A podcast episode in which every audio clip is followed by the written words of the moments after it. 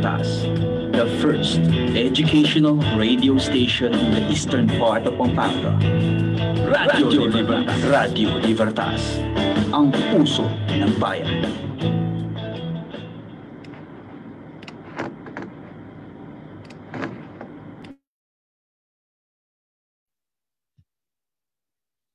Magandang araw po sa inyong lahat. Muling sumasahing papawid ang Crux Magna sa Radio Libertas, isang programa ng Radio Libertas at Crux Magna, ang opisyal na pahayagan ng Holy Cross College Senior High School Department na magbibigay ng boses sa ating mga estudyante upang maghatid ng mga balita.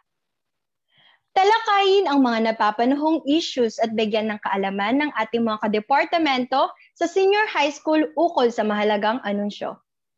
Kami po ang inyong mga lingkod, Ann Margaret Balahaja. At Angela Kunanan, makakasama ninyo dito sa Crux Magna sa Radio Libertas. Muli po, isang magandang magandang araw po sa ating lahat, lalong-lalo na sa aking napakaganda rin namang co-host. So, kamusta naman ang iyong araw so far, partner? All goods naman ako, partner. Medyo marami nga lang mga activities and quizzes, pero caring-carry pa naman. Ikaw ba, partner? Kumusta ka na dyan? Same here, partner. Simula na naman ang paghahabol ng mga deadlines pero sure na sure akong kakayanin natin yan. Tayo pa bang mga estudyante sa paaralang may puso? Pero maiba ako, partner. Siyempre, hindi natin makakalimutang batiin at kamustahin ang lahat ng mga takututok sa ating programa via live stream sa official Facebook page ng Holy Cross College at sa mga nakatune in sa Sino FM. The time now is 1.01 in the afternoon, Wednesday, August 18, 2021. Para sa unang ratsyada ng mga balita sa araw na ito, Lambda variant nakarating na sa bansa. Nakapagtala na nga ang Pilipinas ng kauna-unahang kaso nito ng Lambda variant nito lamang ikalabing lima ng Agosto sa katauhan ng isang 35 anyos na babae na sa kabutihang palad ay gumaling rin sa loob ng sampung araw. Samantala, hindi pa tukoy kung ito ba'y nakuha niya sa loob o labas ng bansa na agaran namang inaksyonan ng mga kinauukulan. Ayon sa World Health Organization, kaunti pa lamang ang mga datos na kanilang nakalap ukol sa naturang variant, kaya inaabisuhan ng lahat na manatiling kalmado. Ang Lambda variant ay pinaniniwala ang may taglay na resistant sa mga bakuna laban sa COVID-19 at banta rin umano sa mga individual na mababa ang immune response. Kaya naman patuloy pa rin ang pagpapaalala sa lahat na gawin at sundin ang mga health protocols na ipinapatupad tulad ng pagsusuot ng face mask at face shields, palaging paghuhugis ng mga kamay at social distancing na malaking tulong upang matuldukan na ang COVID-19 pandemic. Grabe nakababahala naman ang balitang ito, partner. Noong una ay Delta variant ang umusbong at kinatakutan ng lahat. Ngayon ay may panibago na naman. Oo nga, partner. Ang nakakatakot pa rito ay nasabi na ito ay may taglay na resistant kahit pa nabakunahan ka na. Hindi pa rin matukoy kung saan nga ba ito nagmula. Sa kabilang banda, hindi naman pumapalya ang mga kinauukulan sa pagsusuri ng pinagmulan nitong naturang variant partner. Tunay ang higit na makatutulong kung tayo po ay manatili muna sa mga kanya-kanya nating tahanan upang maiwasan o mabawasan ang pagkalat ng naturang virus sa ating mga lugar. Tama ka riyan, partner, at kung lalabas man tayo, siguraduhin natin na magsuot tayo ng face mask, face shield at lagi na rin magbaon o magdala ng alcohol at i-apply na rin ang social distancing. Keep safe, Crucians! Susunod, halos dalawang libong health protocol violators huli. Higit 3,000 naman hindi pinapasok ng Pampanga sa loob ng higit isang linggo. Noong ikadalawa ng Agosto, ipinatupad ang implementasyon ng Executive Order No. 17, 2021 na kung saan mas mahigpit ang pagpapatupad ng mga health and safety protocols kontra COVID-19. Nasa MGCQ pa rin ang Pampanga, ngunit patuloy ang pagsipa ng bilang ng mga kaso. Mula August 2 to 9, umabot ng 1,964 ang mga naarestong violators ng health protocols. Samantala, 1,668 naman ang mga nahuling lumabag sa Provincial Ordinance 756 o ang tinatawag na non-wearing of face mask. Mayroon ding 64 na nahuli dahil sa pinaiiral na curfew 203 naman ang timbog dahil sa magkaparehong paglabag sa curfew at hindi pagsusuot ng face mask. At 29 na katao ang nahuling naaktuhang umiinom ng alak kahit pa naman may liquor ban. Samantala, umabot na sa 3,735 ang mga hindi pinahihintulutang pumasok ng Pampanga na non-authorized persons outside residence. May 2,549 na walang naipalad na PT-PCR at antigen test. Higit 200 naman ang menor de edad at lampas 60 years old. Sa mga APOR naman, 30 ang walang PT-PCR at antigen test. Higit 100 naman ang hindi nakapagpalad ng company ID, Certificate of Employment at Travel Order. Ang mga drivers naman ng pampublikong sasakyan na mahuling hindi sumusunod sa mga health protocols, kabilang dito ang one seat apart ng mga pasahero ay maaaring maisyuhan ng situation tickets. Ayon sa mga kapulisan, ay maaaring kasuhan at ikulong ng anim na buwan o magmulta ng 25,000 to 50,000 ang mga mahuhuling hindi sumusunod sa naturang executive order. Grabe partner, sa, kab- sa kabila ng umiiral na pandemya, mayroon pa rin talagang mga tao na hindi marunong sumunod sa ating mga health and safety protocols, di ba partner? Oo nga, partner, nakakalungkot mang isipin pero napakarami talaga ng mga nahuhuling violators. Akala siguro nila ay hindi totoo ang virus na kinakaharap natin sa kasalukuyan. Oo, partner, tsaka hindi lang iyon dahil hindi siguro sinasanay sa ganitong sitwasyon, di ba? Sino nga ba naman ang masasanay? Pero kasi 'di ba, kailangan pa rin nating maging maingat kasi bilang mga mamamayan, ito lamang ang ating may aambag o maitutulong upang mapigilan ang pagkalat ng COVID-19 tsaka yung mga umuusbong na variant nito, 'di ba, partner? Tama, partner. At saka sa tingin ko ay tama rin ang ginawa ng ating governor na huwag munang magpapasok ng mga taong galing Maynila dito sa ating lalawigan upang masiguro ang ating kaligtasan. Gayunpaman para sa ating mga kabalen, pakisunod na lamang po ang mga health protocols dahil wala naman pong mawawala kung matututo po tayong sumunod. Samantala, pagbabakuna sa isang libong workers sa Pampanga inumpisahan na. Dito lamang ikalabing tatlo ng Agosto ay sinimulan na ang pagbabakuna sa isang libong manggagawa sa Pampanga. Pinangunahan ito ni Tourism Secretary Bernadette Romulo Puyat, Testing Secretary Vince Tison at mga opisyales sa pangunguna ni Senior Board Member Mylene Pineda Kayabyab bilang kinatawa ni Pampanga Governor Dennis Delta Pineda. Ang pagbabakuna para sa mga manggagawa sa turismo ay ginanap sa isang mall sa syudad ng San Fernando noong nakaraang araw na may bilang na 535 tourism workers. Ayon kay Tourism Secretary Romulo Puyat, pinaglaban talaga nila ito ni Secretary Dizon upang makapagsimula ang lalawigan ng isang ekonomiya na protektado ang mga manggagawa.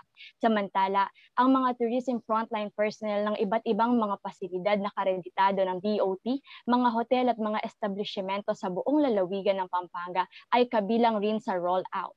Ayon kay Senior Board Member Pineda Kayabyab, ito ay magandang balita para sa mga turista dahil magiging kampante na sila na bakunado na ang mga manggagawang haharap sa kanila. Nakatutuwa naman ang balitang ito partner. Hindi talaga magpapahuli ang ating lalawigan sa pagsiguro ng kaligtasan ng mga workers dito sa atin. Oo nga partner, dahil din dito ay maaari nang maumpisahan ang isang panibagong ekonomiya kung saan lahat ng magiging empleyado ay magiging ligtas sa kanilang pagtatrabaho. Di ba partner? Tama partner, idagdag pa natin riyan ang maaaring makapaghikayat ito ng mga turista dahil magiging panatag na yung kalooban nila yung na yung mga makakaharap nilang empleyado o manggagawa ay bakunado na nga. Oo nga partner at saka ito pa lamang ang umpisa ng rollout ng mga bakuna para sa mga manggagawa natin. Umaasa tayo na sa lalong madaling panahon ay mabakunahan na lahat ng mga frontliners, di ba partner?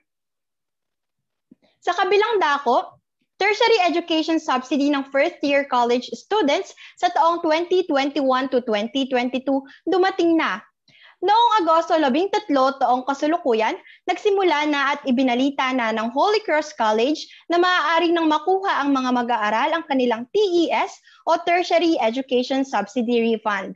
Ang TES ay isang grant in aid program ng gobyerno upang suportahan ang halaga o bahagi ng gastusin ng mga estudyante sa kanilang pag-aaral sa kolehiyo. Nagkaroon din ng Holy Cross College ng Runbank registration TES refund at pinanukala naman ng Commission on Higher Education na idiretso na sa ATM card ng bawat estudyante ang nasabing refund. Kaya kinakailangan ng mag-apply ng mga TES grantee sa Land Bank para magkaroon ng tinatawag na cash card. Dito papasok ang pera mula sa TES.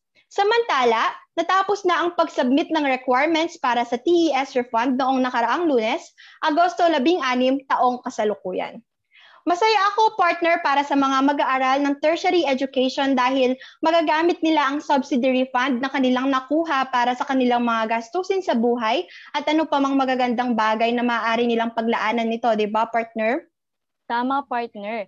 Ang kagandahan pa rito ay talagang ibinibigay ng Holy Cross College ang mga refunds sa mga mag-aaral. Ipinapakita lamang nito na sa Holy Cross College wala talagang kurakot bagkos iniisip ang kapakanan ng bawat estudyante. Oo, tama ka riyan, partner, at saka hindi na mahihirapan ang mga mag-aaral dahil kasabay ng pag-anunsyo rito, mayroon na ring mga malinaw na requirements na nakalagay para sa ating mga estudyante. Tunay ngang paaralang may puso ang Holy Cross College dahil hindi ito nagsasawang bigyan ng pantay na karapatan ang bawat estudyante. Samantala, Caritas Drive-Thru na feature sa GMA Binigyang pagkilala ng GMA News nitong Sabado, ikalabing apat ng Agosto, ang ayuda para sa toda ng Holy Cross College na isinasagawa sa pamamagitan ng Caritas Drive-Thru upang hindi maisaalang-alang ang kahalagahan ng social distancing. Tunay ng napakalaking tulong para sa mga tricycle drivers at sa kanilang mga pamilya ng mga relief goods na ipinapamahagi ng paaralang may puso.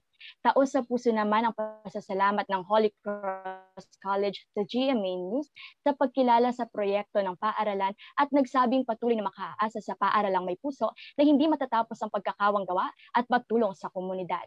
Grabe partner, tunay nga namang nakakatulong sa ating mga kapwa yung ginawa ng ating aaralan sa oras na ito ng pandemya. Nakatataba ng puso na makita na mayroong natutulungan ang paaralang may puso, hindi ba, partner? Oo naman, partner, isang malaking bagay na ang makapagbigay sa ating mga tricycle driver at sa kanilang mga pamilya na maaari nilang makain at ito rin ay makakatulong sa kanilang pang-araw-araw na buhay. Idagdag pa natin dyan, partner, ang pagkilala ng GMA News sa ating paaralan sa angkin nitong kabutihan. Kahit na hindi naman ito ginagawa ng Holy Cross College para makakuha ng mga papuri o pagkilala. Hindi rito nagtatapos partner ang pagbuo ng proyekto ng paaralang may puso which is the Holy Cross College, kundi ito ay magpapatuloy sa pag-abot ng tulong para sa mga taong nangangailangan. Para sa huling balitang hatid namin sa inyo sa araw na ito, Lingguhang flag racing sa Holy Cross College inumpisahan na. Regular nang isasagawa ang flag racing ceremony sa Holy Cross College alinsunod sa Republic Act 8491 o mas kilala sa tawag na Flag and Heraldic Code of the Philippines. Sinimulan ang nasabing programa noong lunes, ikalabing anim ng Agosto, kasabay ng selebrasyon sa paggunita ng ika-108 na anibersaryo ng pagsilang ni Reverend Messenger Fernando Kapati Lansangan, ang nagtatag ng paaralang may puso. Physical na dinaluhan ang nasabing programa ng mga empleyado ng Holy Cross College na mahigpit na sumunod at inobserbahan ang health and safety protocols. Samantala, Kinakitaan ng pagkasabik ang mga estudyante ng paaralang may puso na nakibahagi sa nasabing seremonya sa pamamagitan ng Facebook live stream ng official Facebook page ng Holy Cross College. Sa kabuuan, naging maayos ang daloy ng nasabing pagtitipon. Inaasahang regular nang isasagawa ang naturang seremonya tuwing araw ng lunes upang pagtibayin ang pagiging makabayan ng mga taong bahagi ng paaralang may puso. Tinutukan ko ang virtual flag ceremony na yan. Partner, ikaw ba? Naka-attend ka ba? Aba, syempre naman, partner, hindi ko pwedeng palagpasin ang first ever virtual flag raising ceremony ng paaralang may puso. At isa pa, nakakapagpatibay rin ito ng patriotism ng mga estudyante dito sa Holy Cross.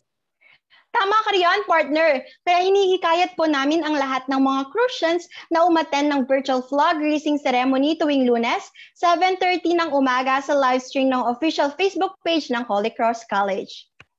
See you there, Crucians! Samantala, bago tayo dumako sa senior high school highlight, ay hingan natin ng kwento at karanasan ang mga kapwa natin Crusaders na nakatutok sa ating live broadcast. Magbigay kayo ng sagot sa tanong na ano ang mga study habits na ginagawa mo? Ilagay na po ang inyong mga kasagutan sa comment section ng live broadcast sa official Facebook page ng Holy Cross College at babasahin po natin ang inyong mga kasagutan maya-maya lamang po.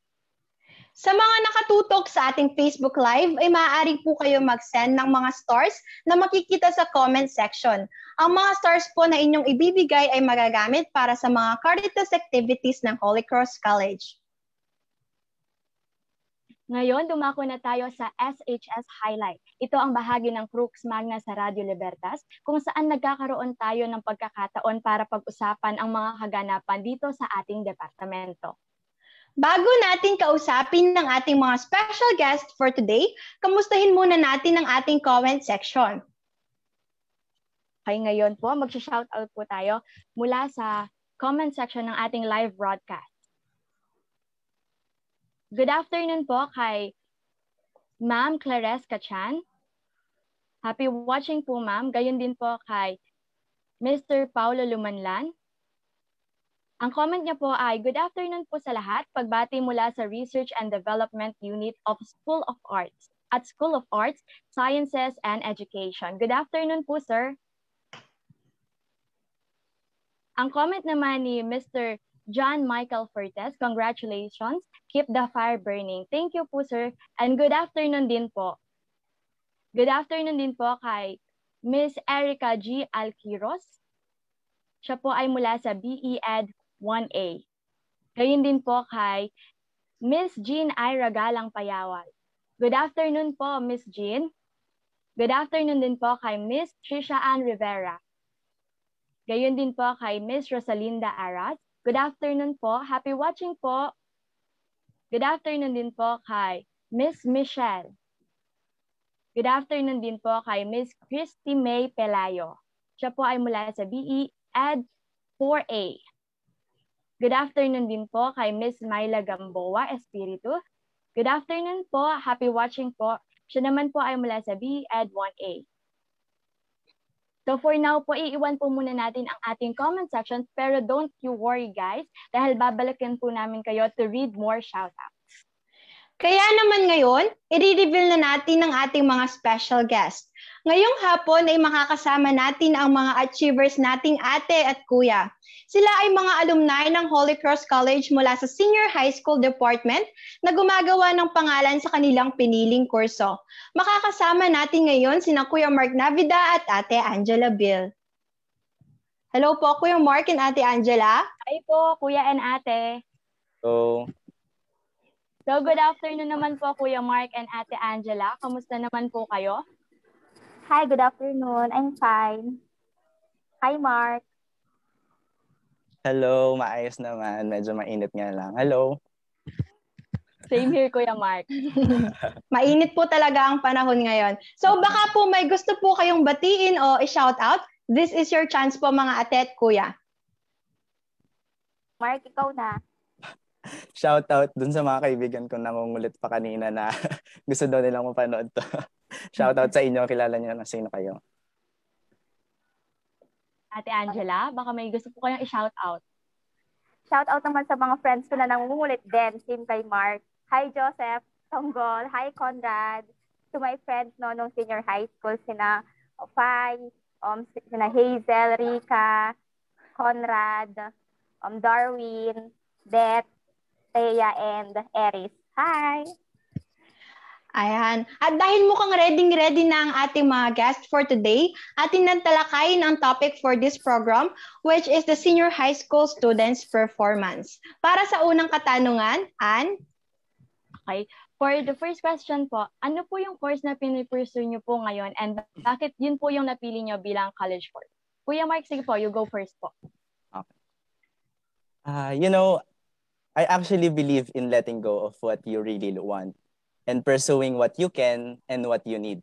Growing up, mulat kasi talaga ako sa realidad na hindi ko mapapursue yung wildest dream ko, yung gusto ko talagang course or profession na gusto ko makita sa sarili ko in the future due to financial instability and other matters. Pangarap ko kasi talagang maging doktor. Doktor talaga yung pangarap ko mula bata. Specifically, maging neurosurgeon. Ewan, parang gusto ko lang talaga makita yung sarili ko na pumapasok sa operating room and cutting people's head. Kasi for me, are what you want, not what you need. Uh, pero ayun, as you can tell naman, since junior high school ako, I know I can't and I won't. Kaya nag-go talaga ako na lang dun sa second choice ko, which is malayo sa wildest dream ko. And which I think I decided to choose because of practicality. But along the way, this course has caught my interest naman. And I'm currently enjoying it. Uh, maybe sabi ko this, uh, kasi I am also, I, I have a weakness which is analyzation. And maybe this course will fill that gap on me. So yun, So now I am an incoming second year college Bachelor of Science in Accountancy student. Pero if you would ask me kung nagsisisi ako sa pinili kong course or nagsisisi ako kasi hindi ko tinahak yung gusto ko talaga, no, I would I hindi hindi, hindi ko pagsisisihan 'yon. Kasi uh, sabi ko nga mulat ako mula nung bata ako. And siguro lahat naman tayo we really have dream. We really have one dream that we know na magigising din tayo eventually kasi hanggang sa lalim ng gabi lang natin sila may ipatala.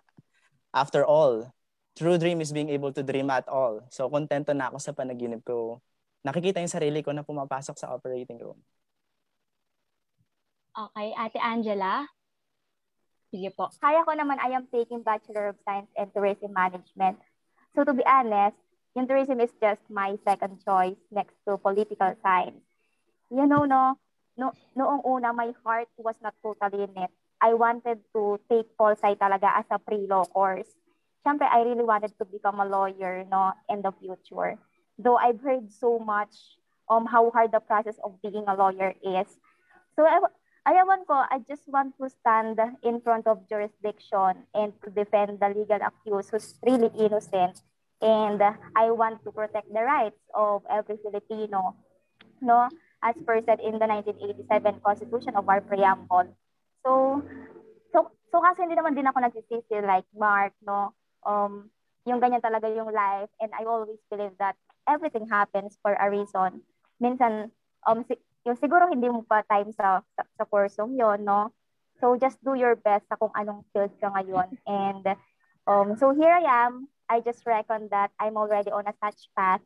Might as well to give it my best. And I'm happy for doing so. Yung nakalahati mo na, nag-invest ka na ng, ng kung ano-ano. So, tapusin mo na rin. Ganon. Okay po, ganun po pala yung story behind sa mga pinipursu nyong course ngayon. Based on your answers po, Kuya and Ate, second choice nyo lang po yung mga courses nyo ngayon. But you two are clearly doing great po talaga.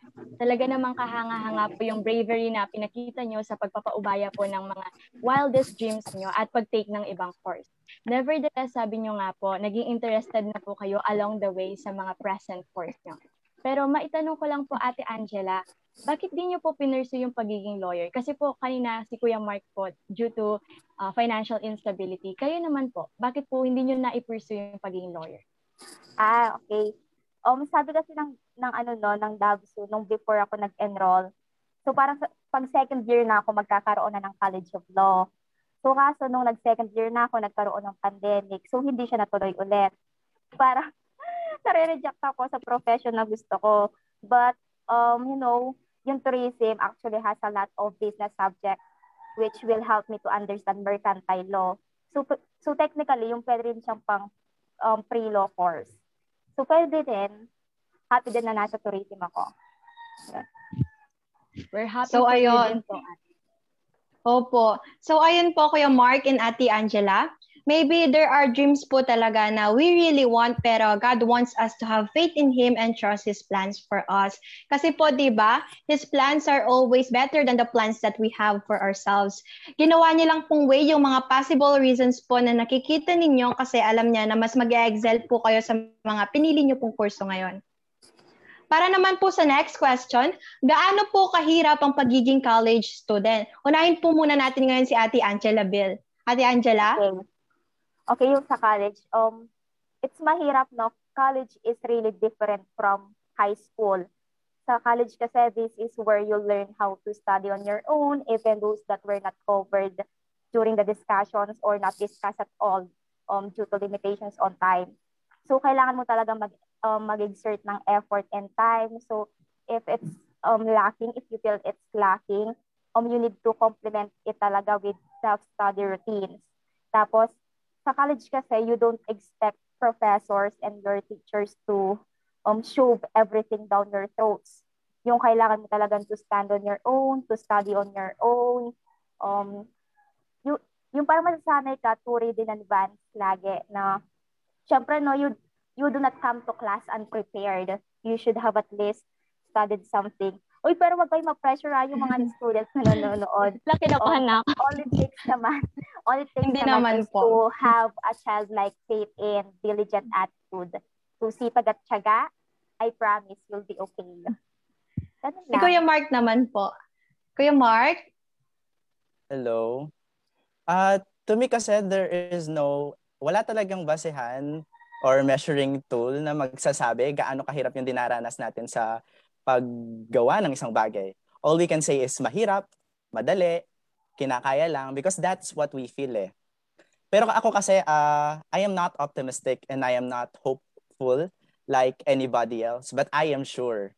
I am sure sa tinataha ko. You know, kasi I am savoring every moment and every lesson, idagdag mo pa yung saya ko na nakakapag-aral ako. Kasi alam ng mga taong nasa paligid ako kung gaano kahalaga at gaano ko kamahal ang pag-aaral. Kumbaga ito yung nagsisilbing uh, escape ko, especially na unti-unti ko nang nafe-feel yung burden, yung bigat ng pagiging isang adult. Pero siguro kung nasa traditional class lang tayo, baka hindi naman ako ganun nahihirapan. Baka yung academic stress lang yung mabigat, which I think is normal for a student. To me kasi, um, we should really be stressing out our academic things eh. Kasi this puts pressure on us. Good pressure ha. Kaya ano, good pressure na nagdudulot ng maganda sa atin. Beyond achievements, making ourselves proud for surviving, 'di ba? However, there, dahil nga we are still grasping on how this new normal or new setup of education goes, ito, ito yung parang malaking bat na bumagsak sa atin na napakabigat talagang pasanin. Uh, ang mahirap kasi ngayong online class ay hindi lang sa hindi ka natututo genuinely eh. Kasi mahirap matuto uh, virtually to, kung sa totoo lang. But also the fact na uh, you are alone, you are uh, coping yung mga quizzes na bag, mga bagsak mong quizzes or exams. Mahirap kasi 'yun, 'di ba? And mahirap yes. din is mahirap din i-celebrate yung achievements like paano natin kino-cope up yung mga uh, bagsak nating quizzes. Kasi wala tayong nakikitang ngiti. Unlike nung traditional class, kahit gaano kababa yung score mo, makikita mo yung mga kaklase mo, tumatawa pa din eh. And that is, kumbaga, coping mechanism natin nung traditional class. Pero ngayon parang nawala kasi talaga yun. But if you would compare high school sa college, mahirap talaga yung college at mahirap lahat ng course. Equally, mahirap lahat ng course. But if we try to put a little spice sa lahat ng ginagawa natin, gagaan kahit papaano. Uh, at least, we're not just inventorying lessons, but also memories that we can look back para hindi maging boring yung life natin, di ba, sa pag-aaral. Yun. Tama po, tama po. Nakakaba, nakakakaba naman po Kuya Mark na natin, Angela. Pero kapag po kasi, di ba, we decided to take the path that we think is for us, kahit gaano man po kahirap dahil sa mga quizzes and activities and somehow, at some point, parang naiisip po natin na mag-give up. Pero along the way po, parang once na na-realize na po natin na gusto na po natin yung pinupurso natin, parang nakakapag-cope up na rin po tayo, di ba? For the next question na po, naman po ate and kuya, ito po talaga yung pinaka nako-curious po kami. Inaasahan po ba ninyo yung pagiging rank 1 nyo? Kuya Oh, Mark, Mark. sige po.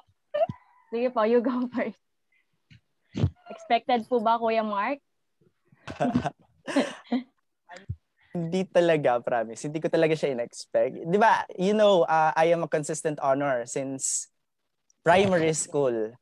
And alam mo yung feeling na minsan nagsasawa ka kasi nakaka-pressure talaga. And yung pressure na yon nakakapanlambot minsan. Pero thinking that way, I will always come back to my sense na, hoy, pinaghihirapan mo yun eh. At nasusuklian yun, di ba? And yun yung masarap sa feeling. And maisip ko na lang talaga na, oo nga no, hindi na, parang, parang may mali pagka hindi ka nahihirapan sa paggawa ng isang bagay. Pero hindi ko naman hinahayaan yung sarili ko na malunod sa ganung konsepto. Kumbaga, ginagawa ko lang kung ano yung kaya ko at tinatanggap kung ano din yung kaya ko. And yung rank 1 na yon nung first semester, hindi ko talaga in-expect. As in, ito yung bagay na hindi ko na-predict. Kasi ako, palagi ako, parang meron akong, parang na, na-foresee ko palagi kung paano mag, mang, paano mangyayari sa isang bagay. Pero ito, hindi ko talaga siya in no, kasama ako dun sa Cream of the Crop. Kasi early May, they sent us ano, a drive wherein we need to upload our pictures for that. Tapos binilang ko yung mga naandon. Sabi ko 25 yata, around 25. So sabi ko, ah baka ito yung rank, ito yung top 25. Kasi mataas talaga yung average ko. Hindi naman sa pagmamayabang. Pero kasi yun talaga, parang nakaka-proud lang na lahat ng ginawa mo na appreciate. Pero hindi ko talaga in-expect na ganoon kataas yung lipad. As in to think na buong college department namin, College of Business Studies, it just felt so surreal. Kasi bukod, um, ayun, and bukod sa Rock 1 kasi, alam mo yung nakaka-overwhelm that day. Uh, that day kasi, yung, meron kaming isang subject which is law, law on obligations and contracts. And that day, magre-recite ako at hindi ko talaga alam kung ano yung if-feel ko, kung kakabahan ba ako about that recitation or I will feel overwhelmed for all of the comments, shares, messages na binabaha na talaga yung notification. At hindi ko talaga ma-handle. Pero ayun, thankful ako, lalo na dun sa mga taong nakita kung ano yung pinagdaanan ko and to those people who knows all the process and things that I had to conquer all along. Yun, pero above all, kung hindi man din ako naging rank 1 noon, I'll still be proud of myself. Sobrang appreciated lahat ng efforts ko kasi that time. And sobrang swerte ko din sa mga professors ko na sobrang appreciative. Even yung simpleng activity na gagawin mo, talagang i-appreciate nila. And that is something beyond uh, achievements, di ba? Yung ma-feel mo na you are being appreciated. Basta ayun, unexpected talaga lahat ng nangyari nung araw na yon. Napakagulo pero ayun. Pero masaya. Yes. Ay po. Oh, kay Kuya Mark po, unexpected. Paano naman po kay Ate Angela? Expected Uy, po Mark. ba or unexpected? Mark, alam mo, same tayo nung ano, nung nung pagka-post din nung sa ranking, nagkaklase din doon ako. So, syempre na-pressure din ako kasi in-interview ko ng, ng professor namin sa Prof. Dev, naaalala ko yon Pero, same din na hindi ako nag-expect na aabot sa pagiging rank 1. So, nag, nag-rank 1 na ako nung, nung first year kaso sa Dean's yun. I mean, hindi siya sa whole department. So, hindi talaga ako nag-expect. At alam, I, do alam ko na masasali ako sa President's List kasi nag-a-announce naman yun, ng mga grades yung mga professors, then ang gagawin ko nun, i-compute ko na. I-compute ko na yung average ko. Sigurista. And then, you know, ay, pero di talaga ako nag, nag-assume na, ay, ito yung average ko, may, ay, pwede ako sa spot sa, sa pagiging rank 1. Hindi ganun, kasi sa dami ba naman ng student, sa per department, hindi mo na talaga maiisip yun. Ang alam mo lang, yung kasali ka sa list ng president's list at at hindi na siya din katulad um nung first year ko. So, ganun lang yung sa akin na um, super unexpected din. Nothing is impossible. Talagang unexpected po kayo parehas. Hindi po talaga hindi niyo po talaga ina-expect yung pagiging rank 1 niyo. Pero nakakamangha po yung pagiging humble niyo despite po sa sobrang daming achievements niyo po. To sum it up po, di niyo po talaga ina-expect yung pagiging rank 1 niyo. Talagang bunga po ng sipag at syaga. Pero ito po yung tanong ko, ah, kay Kuya Mark muna po, sige. Nung nalaman po niyo Kuya Mark na top 1 po kayo, rank 1 po kayo, ano po yung unang pumasok sa isip nyo or ano po yung unang na-feel nyo nung mga oras na yon? Kuya. You know, you know, ano, since bata ako, um, emotional talaga ako eh. Simpleng bagay lang. mapapaiyak mo ako. And then, dun, nung, nung time na yon una ko nakita is ranking on BS in Accountancy. Tapos, may, uh, nagra-rank 1 na ako doon. Sabi ko, ang saya na nun eh. Tapos, nakita ko yung mga picture sa ilalim, nangunguna ako. Talagang naiyak. And then, ang unang-unang ginawa ko, pin- pinuntahan ko yung mama ko sa likod. And then, umiiyak ako. And then, tapos, umi umiyak din siya. Lalo ako naiyak. Pero, ayun mas, ewan, basta talagang magulo yung feeling nung time na yon pero mafe-feel mo na lang na thankful ka. Yung iyak na yon lahat ng pinaghirapan mo, nandun eh. Di ba? Parang dun mo talaga na-feel na yon Ate Angela, ikaw naman po, ano, nag-iyakan din Ayoko so, ano, ay, hindi naman. no, super ecstatic, no? Sobrang saya na, um, syempre nung una, di ba, hindi ka naman talaga sa um, rank 1 and first time ko lang din naman maranasan. Kaya, and nagpapasalamat din ako sa mga nag-chat, sa mga um, teachers ko dati sa um, Holy Cross. Um, hindi pa rin sila nakakalimutan. So, ganun lang, no? Um, um ano kasi, eh, um, so, sobrang saya kasi sa dami ng students, hindi mo naman talaga kasi iisipin na um, dun agad, sa rank 1 agad. Sabi ko nga, um, um, lagi ko naman sinasabi na mediocre lang ako, mediocre lang yung mga pinapas. So, yun, nag, um, yung unexpected talaga na, na makikita mo yung name mo na nasa, yun nga, rank 1. Napakaganda po talaga no kapag po yung parang umiiyak ka pero dahil sa unexpected blessings po ano.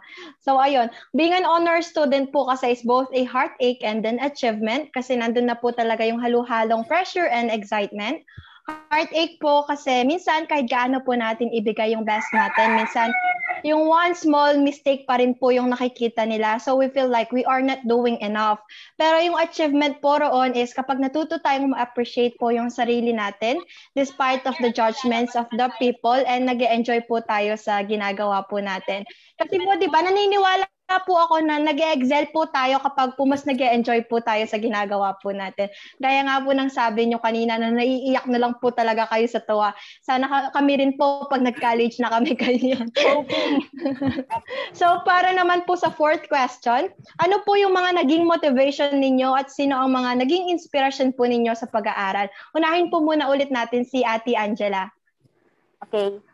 Sa motivation naman, of course, to reach the zenith of my goals, no, and to be dexterous professional someday. And alam mo, um, yung parang feel ko talaga na um, there's a need na kailangan ko talagang pagbutihan sa pag-aaral kasi I felt like I'm in a position of privilege, no? And it, I, I mean, it would be an insult to to other people or mga yung mga gusto makapag-aral na um, who do not have the same privilege like what I had or what we had, di ba?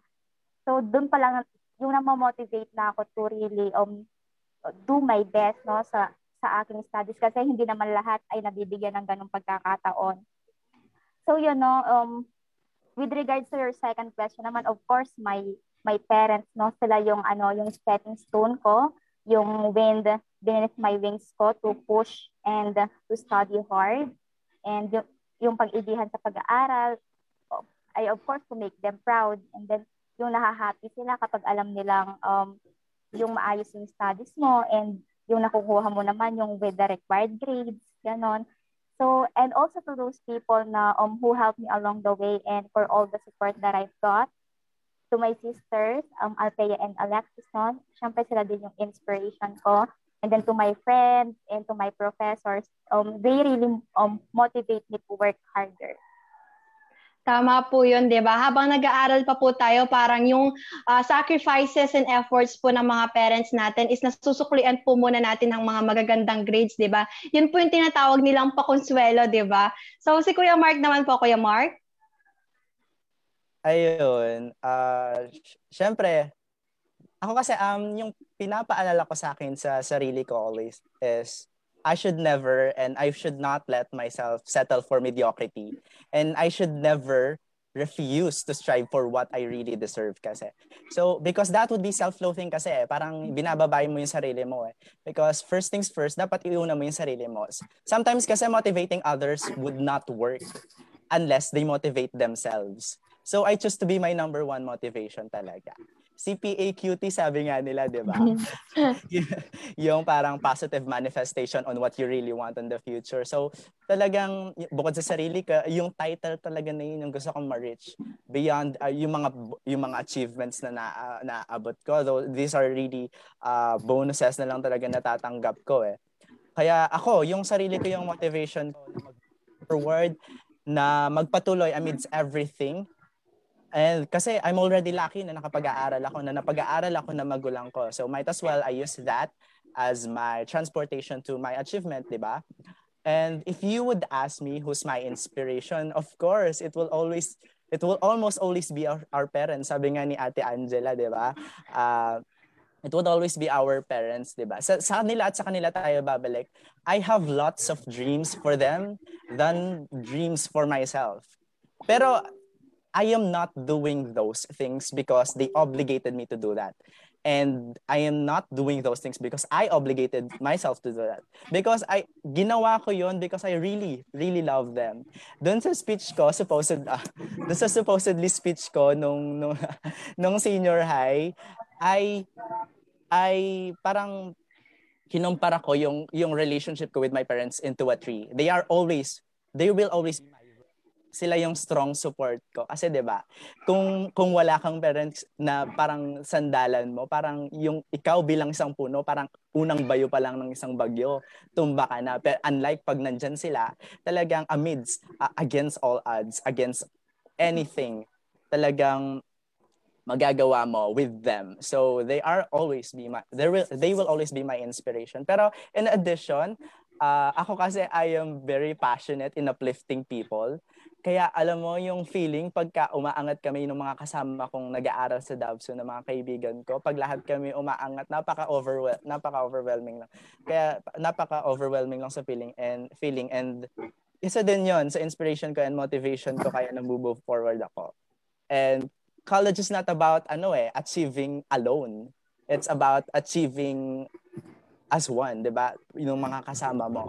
You are helping them and they are helping you. And that's the good thing about college tunan ko.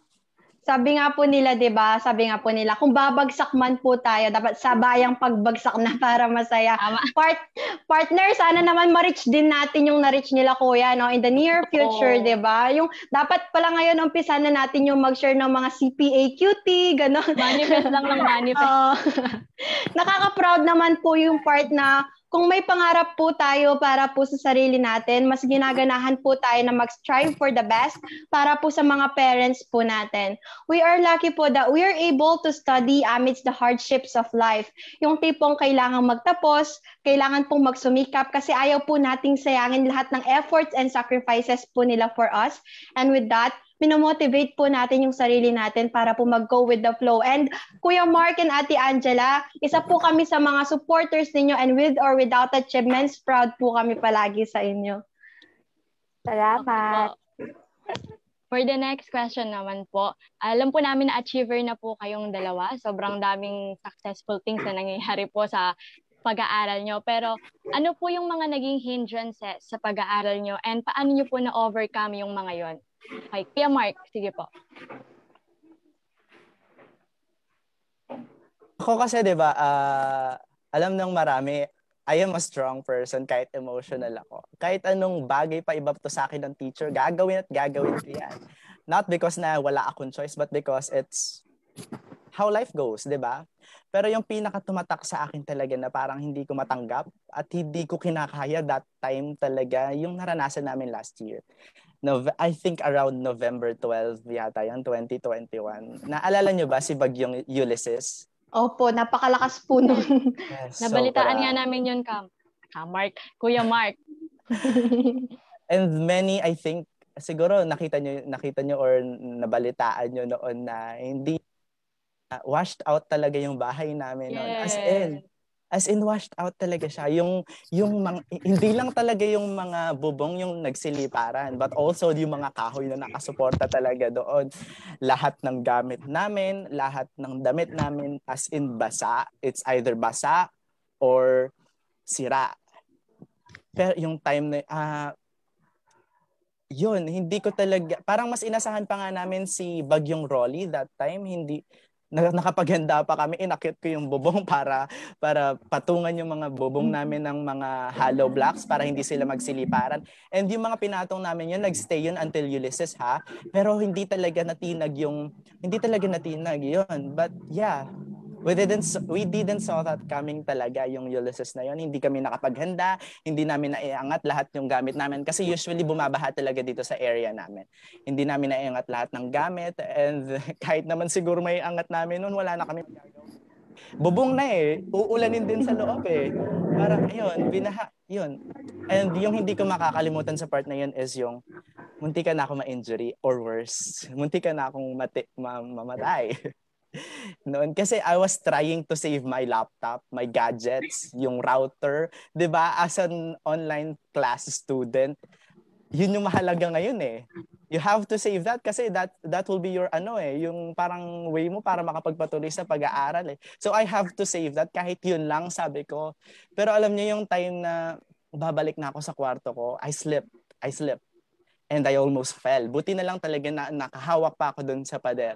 And then, hindi pa pala doon natapos yung nangyari yon. Yung bubong sa tapat ko, yun ang unang nilipad. And hindi lang siya basta nilipad, muntikan siyang bumagsak sa akin. And buti, napaka, napaka doon sa time na yun, doon ko na feel na, ang bait talaga ni God, sabi ko. Kasi alam mo, babagsak na sa akin eh. Siguro yung katawan ko no, nung bubagsak sa akin yung, yung bubong na yun. Pero no, umikot yung hangin and then dinala niya palabas yung bubong and na ako. Tapos hindi ko na sinave yung laptop ko. Sabi ko, mas mahalaga buhay ko. Tumakbo na ako dun sa kabilang bahay namin which is kung nasaan si na mama ko. Tapos around 4, around 4 p.m. medyo parang humina yung hangin. Bumalik ako doon sa amin and then thanks God naka-waterproof bag yung yung laptop ko, nakadagan siya dun sa kutsyon. Yung kutsyon basang-basa pero yung laptop hindi. Pero yun, dun lang talaga naging thankful ako nung time na yun, na yun, yun yung nangyari. Pero yun. Pero alam mo, yung dagok, hindi na hindi hindi nag-end dun eh. Dun actually nag-start. Dun ko naranasan yung mga nararanasan ng isang underprivileged student. Alam mo, for two weeks, wala kaming internet connection, walang kuryente dito sa barangay namin at baha. Sa two weeks na yon, uh, I think may pasok, pero yung one uh, ginawa nilang parang academic break para sa amin sa, sa mga bagyuhan niya and yon talagang yung hindi siya nag hindi nag-end doon sa naranasan ko nung mismong bagyo. Nag nag-start pa lang siya actually doon pero thankful ako alam mo kasi na na, na nalagpasan ko lahat ng yon through my through the help of my friends kilala nyo kung kilala nila kilala nyo kung sino kayo yung mga pinatuloy nila ako sa bahay nila para makisaksak ng kuryente isaksak lahat ng dapat isaksak makiconnect sa wifi para lang makipag makapasok sa online class at pakainin sa kanila 'di ba ayun talagang thankful ako na may mga taong Ganon. I was a tough person, sabi ko nga, di ba? Pero totoo pala talaga, na, totoo pala talaga yung trauma. Kasi yung concept ko dati doon, uh, it was just a, an absurd feeling eh. Pero no, the moment na i-attack ay th- th- that moment will always attack you will always hunt you whenever it wants to attack you. Akala ko yun na part nun pero hindi. Nararanasan ko even up to these days na pag konting ulan lang konting sipol ng hangin yun talaga yung naririnig ko every time. Parang nakaka-traumatize lang. And yun pero thankful ako talaga sa mga kaibigan ko na hindi ako pinabayaan all through out pero it's non-academic pero yun siguro talaga yung pinakamahirap na naranasan ko eh. Especially, not, not only this school year ha, last school year, but also all throughout my student life. Yun. Mas malakas po talaga si Bagyong Ulysses kaysa kay Bagyong Rolly, no? Kung alam lang po natin na mas malakas si Bagyong Ulysses, sana nilagyan na rin po natin ng pangalan yung mga bubong natin na nagsili para. Di ba, partner? Tama, partner. O ngayon dumako naman tayo kay Ate Angela about sa mga hindrances na nakaharap naman niya and paano niya na-overcome yung mga yon. Mark, alam mo, nahiya naman ako sa hindrance na, na sa akin. Ang hirap naman pala ng sa'yo. Napakasimple ng sa akin. Pero no, yung sa akin siguro yung experience ko na na nagbabiyahe Arayat to Dabsu nung first year. Uy, medyo mahirap kaya yun, no? no yung papasok ka ng 8, 8 a.m. Siyempre, aalis na ako ng bahay around um, 6:30 AM nandoon na yung traffic no? No isali mo na end yung yung train tubusan sa intersection na na yung yung mahabang pila doon. So kailangan mo talagang agahan ng pagpasok.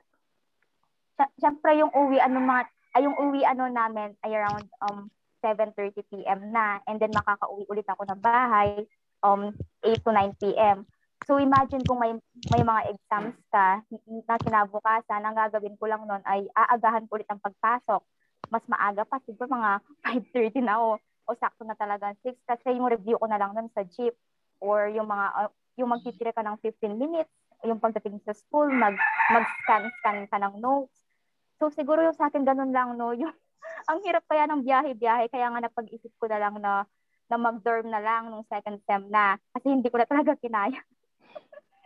no, okay po ang dami niyo po pala talagang napagdaanan na struggles and hardships behind your success po. Saludo po kami sa inyo for not giving up and doing your best. You have come a long way po and we are always rooting for you too po.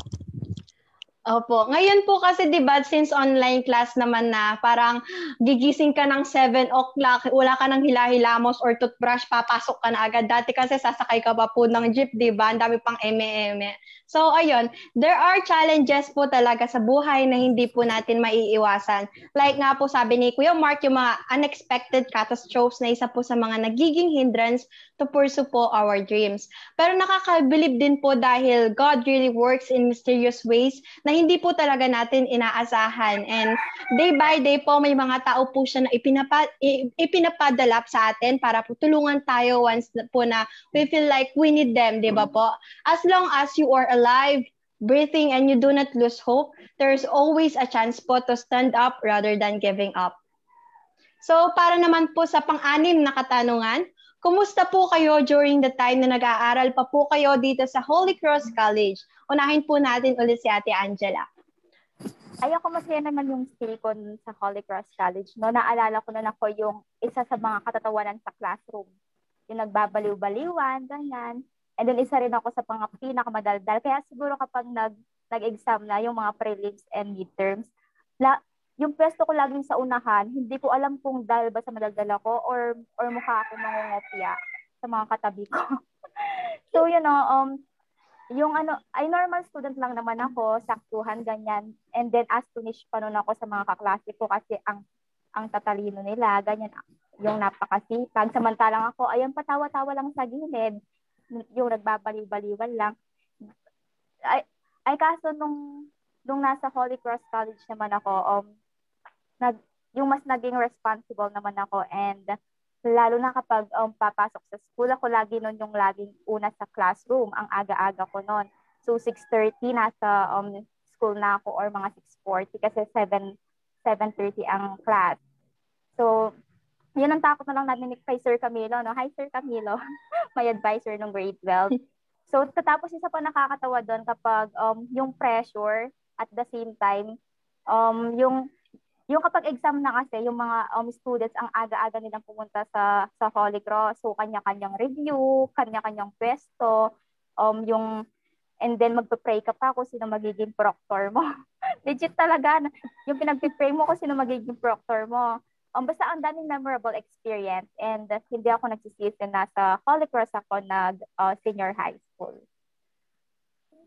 Yung tipong para pong kapag po sinabi ng proctor na okay, five minutes review muna before the exam, parang naiihi ka na po sa kaba na hindi mo na po alam kung anong libro po yung dadaklotin mo, hindi ba? Kasi Kaya Kuya Mark naman po, Kuya Mark. Opo. Kuya Mark? Uh, HCC. Palagi ko matatandaan yung pangalan na yon. Doon kasi sa ano ano um maihahalin tulad ko talaga experience ko sa isa sa sa Holy Cross as parang it, it was tremendous all throughout. It was short yet tremendous. Kasi sa dalawang taon na kasama ko yung HCC, basta limuot at magkaiba yung experience ko during grade 11 and grade 12 and my classmates knows about that. Loko-loko talaga ako nung grade 11 kasama yung mga team Arayat na kung tawagin ni Ma'am Annalyn. Hi Ma'am Annalyn. Kasi kami, pinakapasaway, pero sobrang saya. Na-feel ko yung usual thing, yung usual experience na dap na na-experience na isang teenager nung grade 11 ako. Naging normal na student ako and I I am I was not belong to the brains of the school or the SHS that time eh. Pero grade 12, I felt like I had to wake up to who really I am grade 12 naman ako nagseryoso talaga. Pero still, nandoon pa din yung thrill nung pag-aaral, may sayang halo. Hindi, ka, hindi ko talaga ma-explain but the happiness I felt during those times were really genuine. And that I will always look back and smile to those uh, memories. Pero I had memories with HCC na hindi ko talaga makakalimutan. Like yung actually, ano, tulad ni Ate Angela, ako yung pinakamaagang pumapasok sa senior high student, as in sa buong senior high, sa lahat ng mga senior high uh, students. 7.30 pa ang pasok namin, pero alam niyo nung oras ako pumapasok. Around 5 a.m., 5.30, school na ako. Sobrang dilim pa. Third floor yung, yung room namin, pero nandun na ako. Bukod kasi sa malayo pa ako, nagtitipid ako sa pamasahe. Sumasabay ako sa papa ko para ma, ayun nga, para makatipid sa pamasahe. Pero yung story talaga is one time, nakaidlip yata yung guard. Nakaidlip yata yung naka-duty na guard. So, siguro pagod si kuya. Kaya, ayun. Kaya hinayaan ko muna for the meantime. Alas 5 yata, nandun na ako. Umupo ako dun sa building katabi ng HCC, dun sa hagdan doon. And then nag-wait ako for him to open the ano hindi rin naman kasi natin masisisi si kuya kung bakit siya nakaidlip. Gabi yun, no? I mean, madilim pa yun. So, talagang yun. And one time, nakasabay ko din si Attorney Dennis Pahan. And he asked the guards kung sino daw ako. Then sabi lang nung gwardiya, maaga daw talaga ako pumapasok. Which is true naman kasi talaga. HCC yung nagturo sa aking maging responsable. Grabe, totoo nga po. Ang dami pong na-import na lesson sa atin ng HEC na madadala po natin throughout our life. Pero ngayon po, ikakat po natin yung mga ibang questions dahil napasarap po ata ang ating kwentuhan. Mag-iisang oras na po at one hour lang pong allotted sa ating program. So ngayon po, uh, we are giving you the floor to encourage all SHS Christians to study hard for their future, just like what you two are doing po. Kuya Mark, sige po. You know, ano, hindi naman kailangan natin maging achiever lahat. I mean, I am not really intelligent like any other people. Yung natural talaga yung talino. As in, mafe-feel mo talaga, presensya pa lang nila. Lahat ng na-achieve ko are not because I know things, but because I do not know things.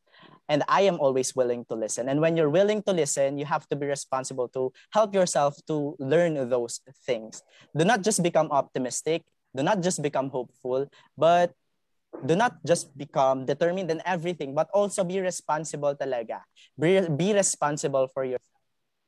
Ako ang ginagawa ko ay kumain on time and stay hydrated because no one can think properly with your stomach growling. Totoo. I, I think you would agree with me, di ba?